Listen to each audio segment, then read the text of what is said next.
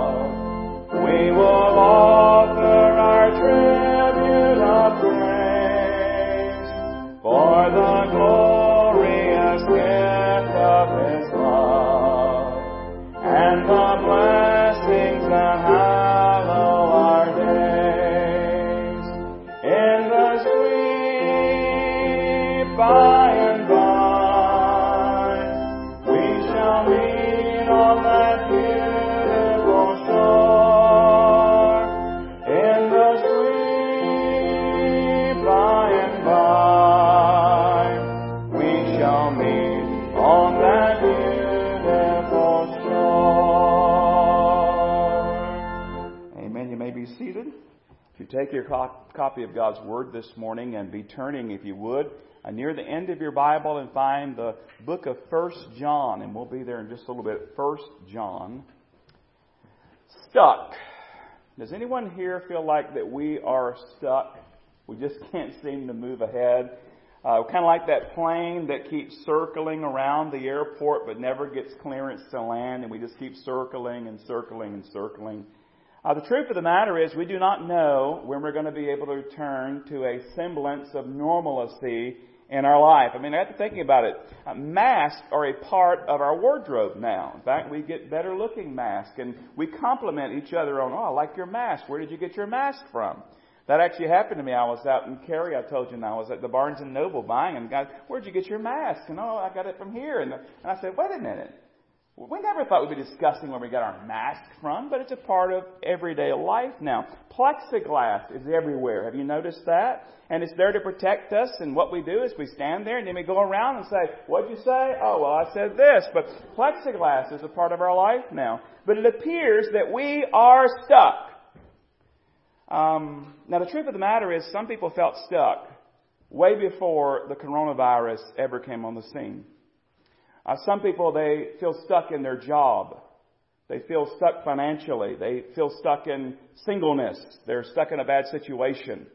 Or maybe stuck in the fulfilling of their dreams and their hopes and their aspirations. And they just feel stuck.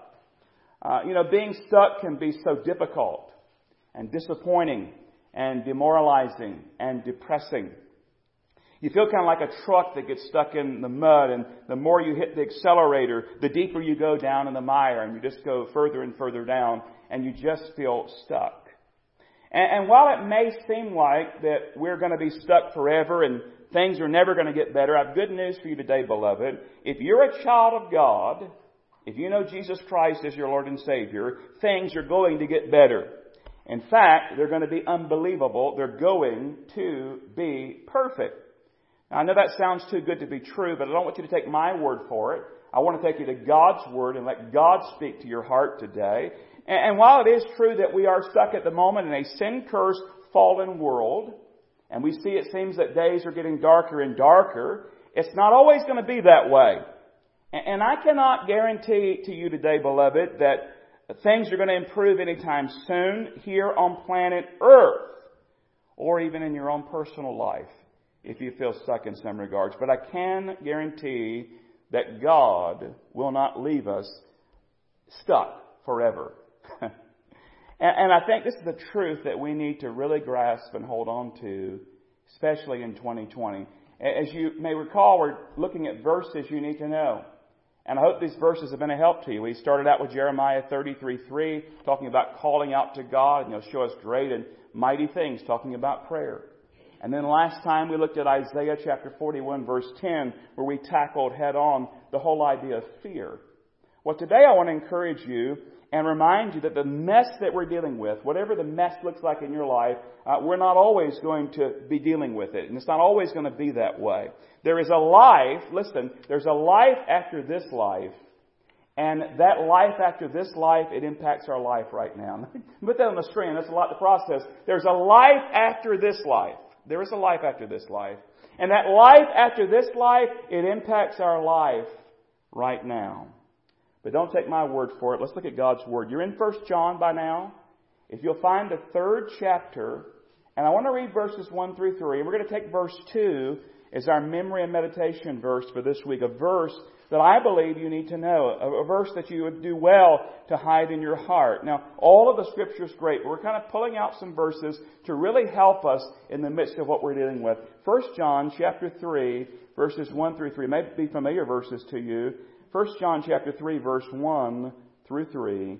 Behold, what manner of love the Father has bestowed on us, that we should be called children of God. Therefore, the world does not know us because it did not know him. Now, here's our verse for this week, verse 2. Beloved, now we are children of God. And it has not yet been revealed what we shall be, but we know that when he is revealed, we shall be like him, for we shall see him as he is. And then verse 3 adds on this thought and everyone who has this hope in him, in him purifies himself just as he is pure. Now, verse 2 reminds us that we're not going to be stuck forever. God is working out a plan in our life. Look at it again. Beloved, now we are children of God, and it has not yet been revealed what we shall be, but we know that when He is revealed, we shall be like Him, for we shall see Him as He is. Now I want to unpack that verse with you today. And I want you to kind of understand it as you begin to memorize it and, and post it around and put it on your mirror and put it in your card, put it on your phone and remind yourself of these truths. And I want to show you, you might want to jot these down, four assurances Four assurances from this verse for these dark days in which we're living. Four assurances are found here. And so I want to give you, first of all, of course, assurance number one. It just makes sense to go with the first one first, doesn't it? Assurance number one is this. Beloved, we are loved. Now notice the first word. It says what? Beloved. Now, now John, writing on the inspiration of the Holy Spirit, he used this as a tender word toward the believers he was writing to, beloved. He cared about them. Uh, and while this is John's word for the believers he was addressing, it also reminds us that we too are beloved. God loves us. Look back at verse 1. Behold what manner of love the Father has bestowed on us, that we should be called children of God. Think about the love that God displayed toward us. Probably the most famous verse of all, John chapter 3 verse 16.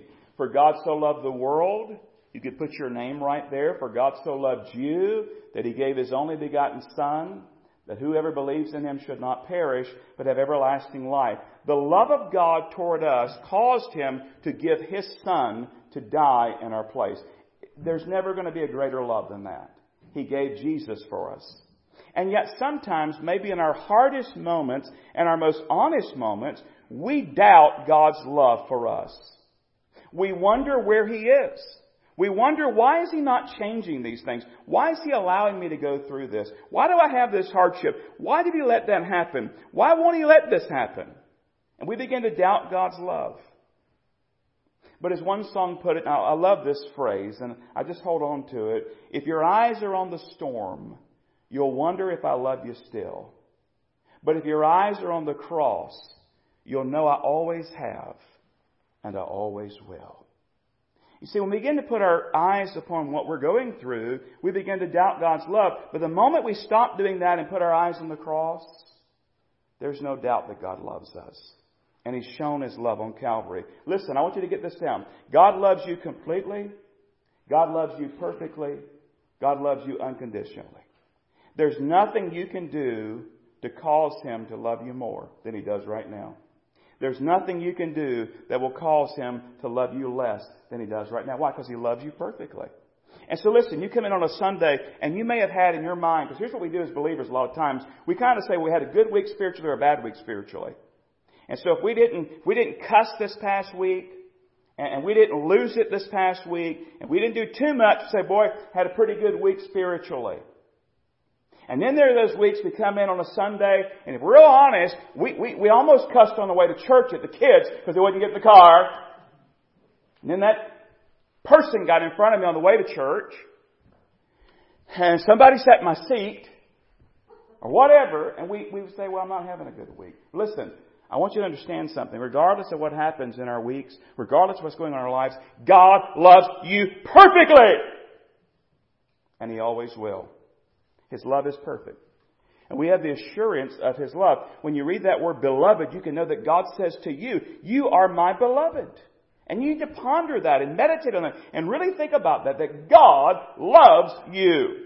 And that love caused Him to give Jesus for us. Now look back at our verse uh, uh, verse 1 again says, Behold what manner of love the Father has bestowed on us that we should be called the children of God. That's verse 1. And it kind of takes us to verse 2, our verse this week. Not only are we loved, that's the first assurance. The second assurance is this, we are children of God. We're children of God. Look back at verse 2, our verse for this week. Beloved, beloved, now we are children of God. Now notice that little word now. Do you see that word in your Bible? Now we are children of God. Do you know what that means in the original Greek language? You know, the New Testament was written in Greek. It's translated into English for us. Do you know what it means in the Greek? It means now. That's what it means. At this present moment. That's what it means. Now. So what does that mean? It means now. Right now. On Sunday, November the 1st, 2020, Right now, we are children of God at this very present moment. Now listen, that's only true, it's only true about you if you know Jesus Christ as your Lord and Savior. If you've turned from your sin, repented of your sin, and placed your faith in Christ alone. If not, if you say, I've never done that, if not, why don't you do it right now?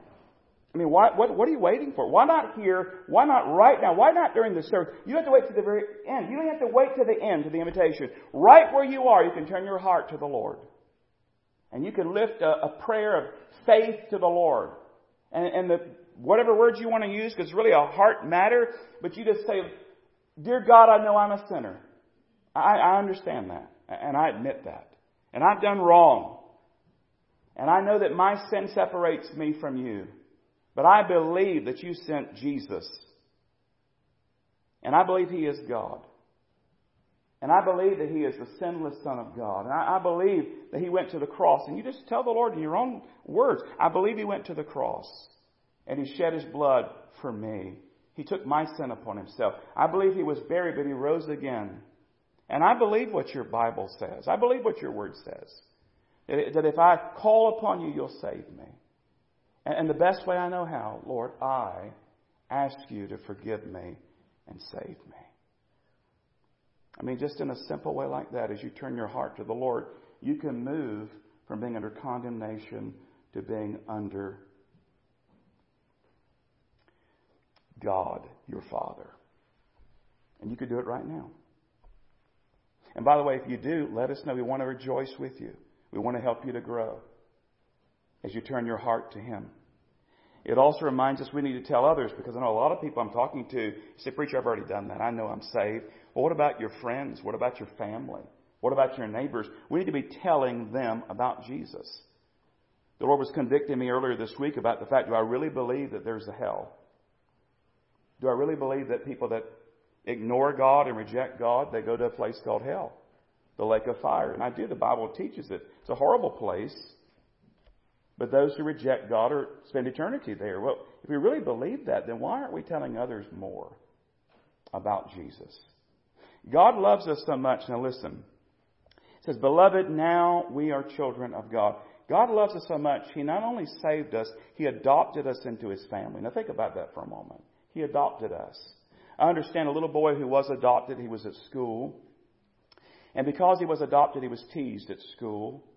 And he, he suffered the taunts and the jabs and, and the cruel words of his classmates as they mocked him because he was adopted. And, and he, you know, children can be so cruel at times. And he took it patiently. But finally, he could take it no longer as they're teasing about being adopted. And little boy blurted out these words in self defense. He said, You can say what you like. All I know is that my parents chose me. Yours couldn't help but ha- to have you. Good for you. He got it right. Listen, my brother and sister in Christ, God chose you. You couldn't come to Christ till He worked in your life. The Bible says you were dead in your trespasses and sin. It wasn't that He shone the glorious light of the gospel in your life and in my life that we, our eyes were open and we realized, oh, we need a Savior and He brought us to Himself. And He not only saved us and forgave us, I mean, that's enough, right? But He says, no, I want you in my family. He adopted us into the family of God. And if you wonder why the world doesn't get you, and why they don't understand you, why they think you're strange, look back at verse 1. It's pretty interesting. Behold, what manner of love the Father has bestowed on us, that we should be called children of God. Then notice the end of verse 1. Therefore, the world does not know us. They don't get us. They don't understand us. Why? Because it did not know Him. That's why. They don't understand us. They don't get us. Beloved, we've had this assurance. Now we are children of God. But we're not through. There's a third glorious assurance in this verse, and I got to share it with you, and, and I, I don't want you to miss it. And it's this truth, beloved. We are going to see Jesus. We are going to see Jesus. Our verse tells us that he's going to be revealed. Revealed there means he's going to come into sight. And the verse tells us, our verse we're looking at, verse 2, says that we're going to see him as he is. Look at the verse again, 1 John 3 2. Beloved, now we are children of God. And it has not yet been revealed what we shall be, but we know that when He is revealed, when He comes into sight, we shall be like Him. Why? For we shall see Him as He is. Now you might be thinking, what's He talking about here? And when is this going to happen? Well, He's talking about the rapture. And the rapture of the church is the next great event on the prophetic calendar. And nothing else has to happen for the rapture to happen. You say, what about the signs in Scripture? Well, that's talking about the second coming of Christ. There's two phases, if you like, for the, the coming of the Christ. There's the rapture where He comes and we meet Him in the air and those who are dead in Christ arise and go to be with Him. Those who are alive are called up with Him. We go and of course we're in heaven with Him. The judgment seat of Christ is taking place where we're rewarded for the things we've done for Christ. But meanwhile, while we're there with the Lord, here upon the earth, all hell is breaking loose as you have the tribulation time. And I think we begin to understand a little bit more, don't we, of what we've been through this year to see just how quickly things can change dramatically. And the Antichrist is there, and of course, all that will take place, and have time to go into all of that. But then you have at the end of that time the second coming of Christ, and it, he'll come and he'll actually set up his rule and his reign upon the earth. But right now, we're looking here at the rapture. 1 Thessalonians chapter 4, 16 and 17. I have it on the screen for you. For the Lord himself will descend from heaven with a shout, with the voice of the archangel, and with the trumpet of God, and the dead in Christ shall rise first.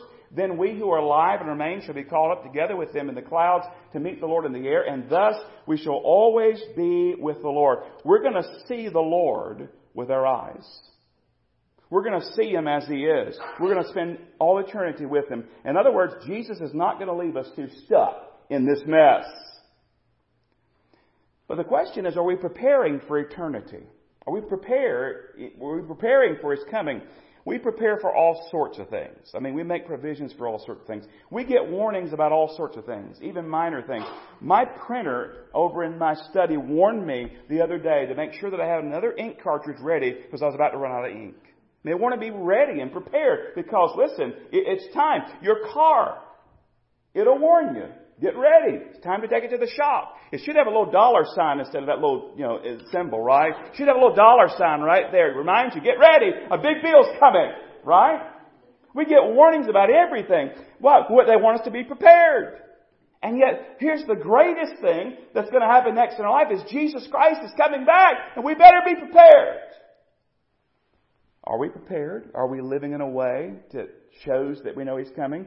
Listen, I don't know about you, but I don't want to be doing anything that I'd be ashamed to be doing should Jesus Christ come at that moment. I mean, think about that.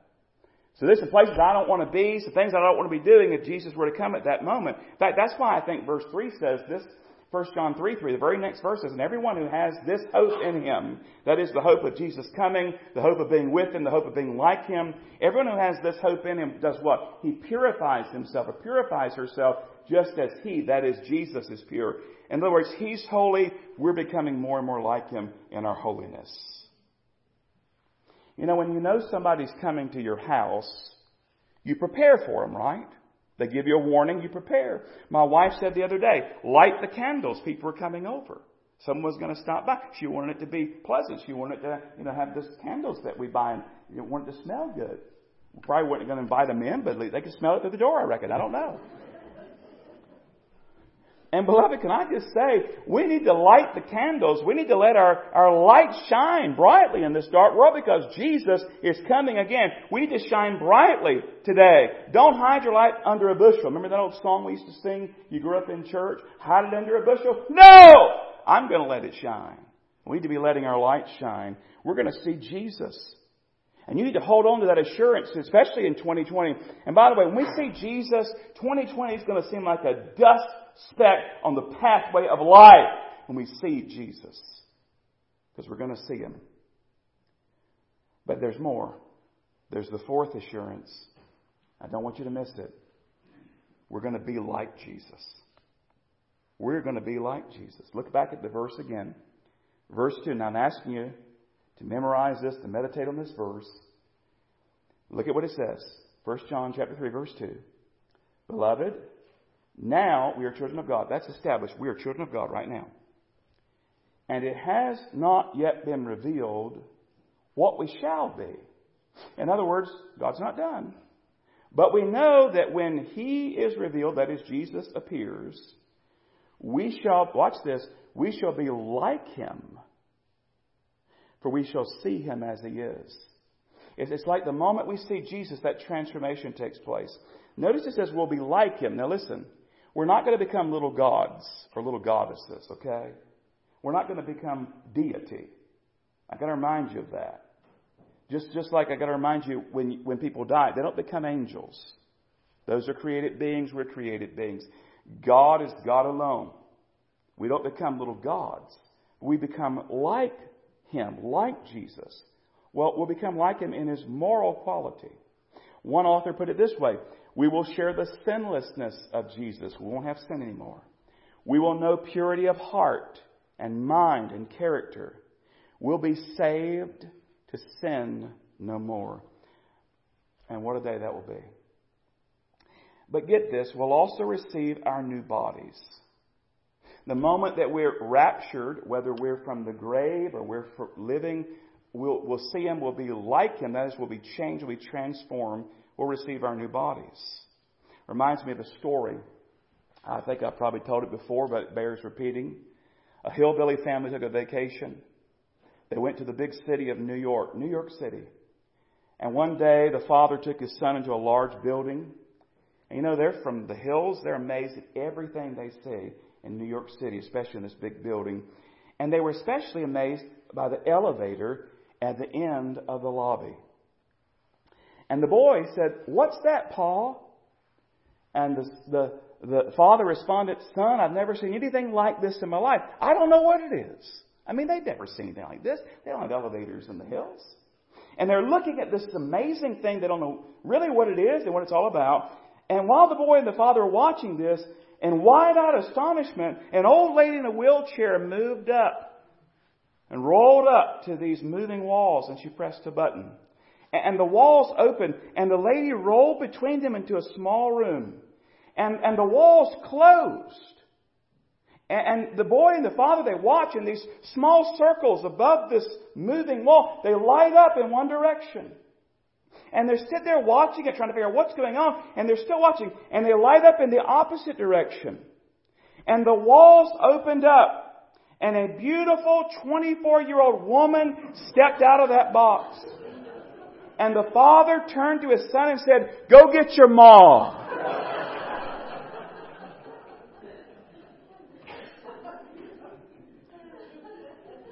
now listen, it's not going to be an illusion when we see Jesus. We are going to go up with Jesus and we're going to be perfect. There'll be those who will be in a wheelchair and they won't be in a wheelchair anymore. There'll be those who will be on crutches. They won't be on crutches anymore. There'll be those with missing limbs, and they won't be missing anymore. There'll be those whose bodies are racked with pain and cancer and all. It won't be that way anymore.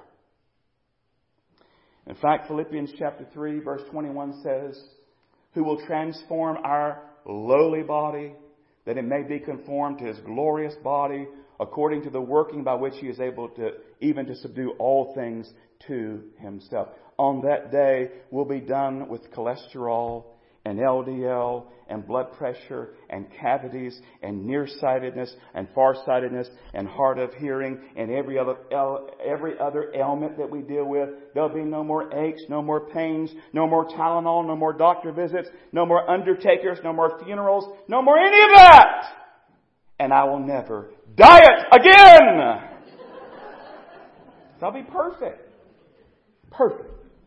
You say, well, preacher, what exactly is our new body going to be like? I don't know because John says we don't know all the details. We see a glimpse in Jesus' glorified body, but he says particularly here in this verse, it has not yet been revealed what we shall be.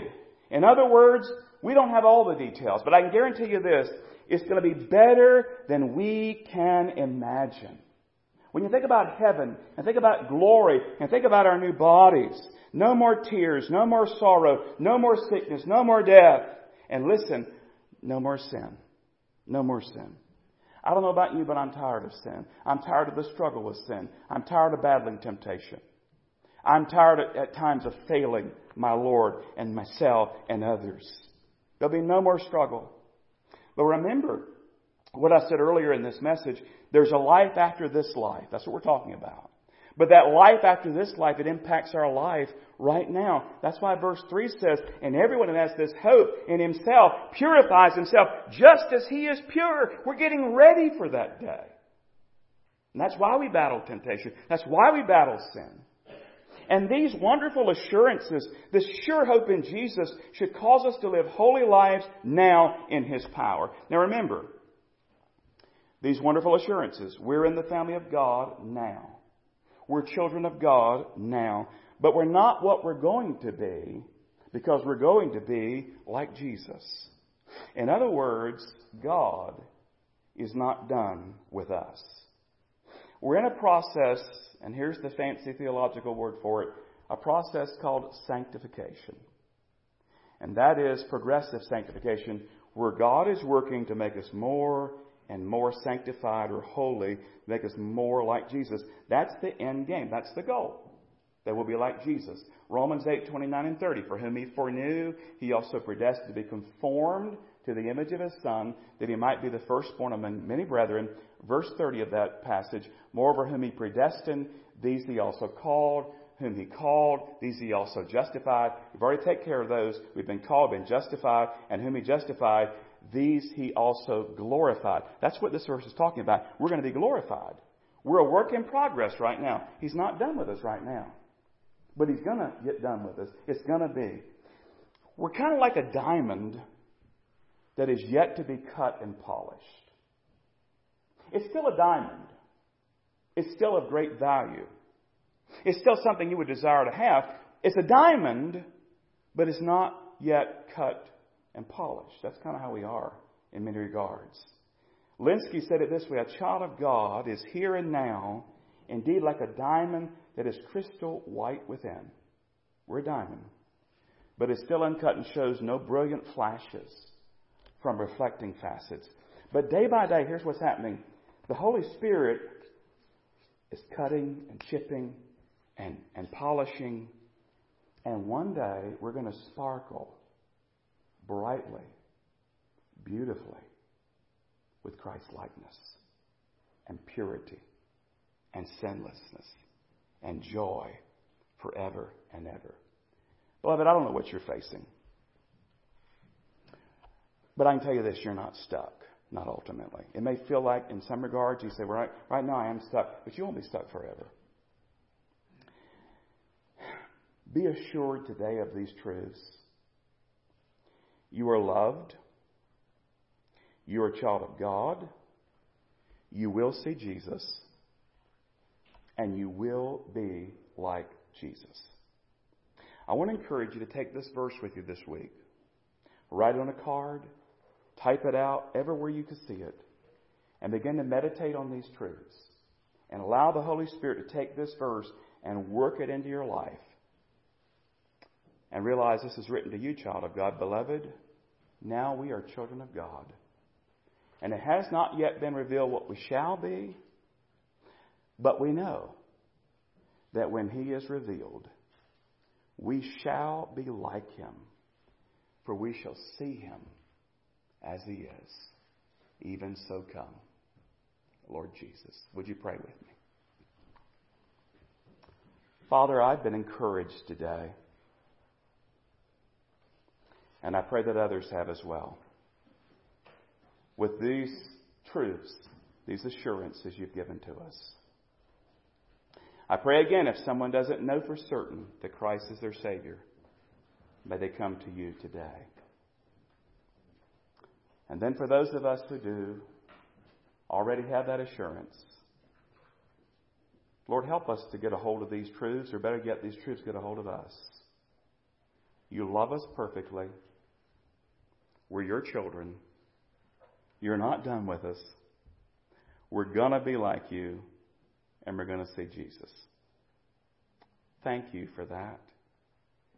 Thank you for not leaving us in this mess. We love you today. And we give you glory and praise. And we ask this in Jesus' name. Amen. Well, I think in closing, one of the best hymns we could sing is what a day that will be when my Jesus I shall see. I shall look upon his face. And, well, you know the words, and we'll sing them together. Would you stand together and let's sing these great truths? What a day that will be.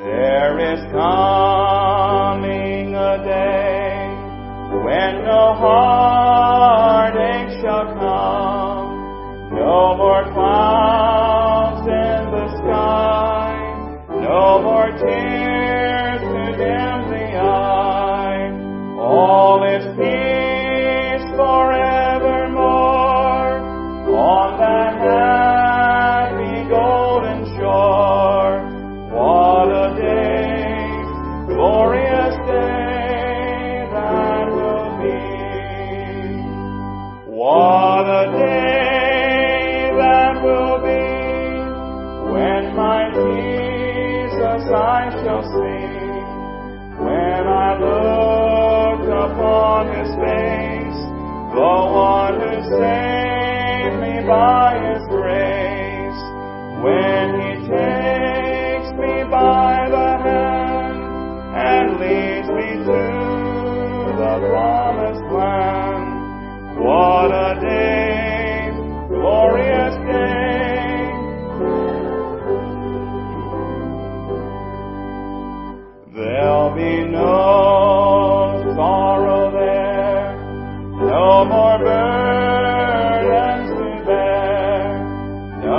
bear,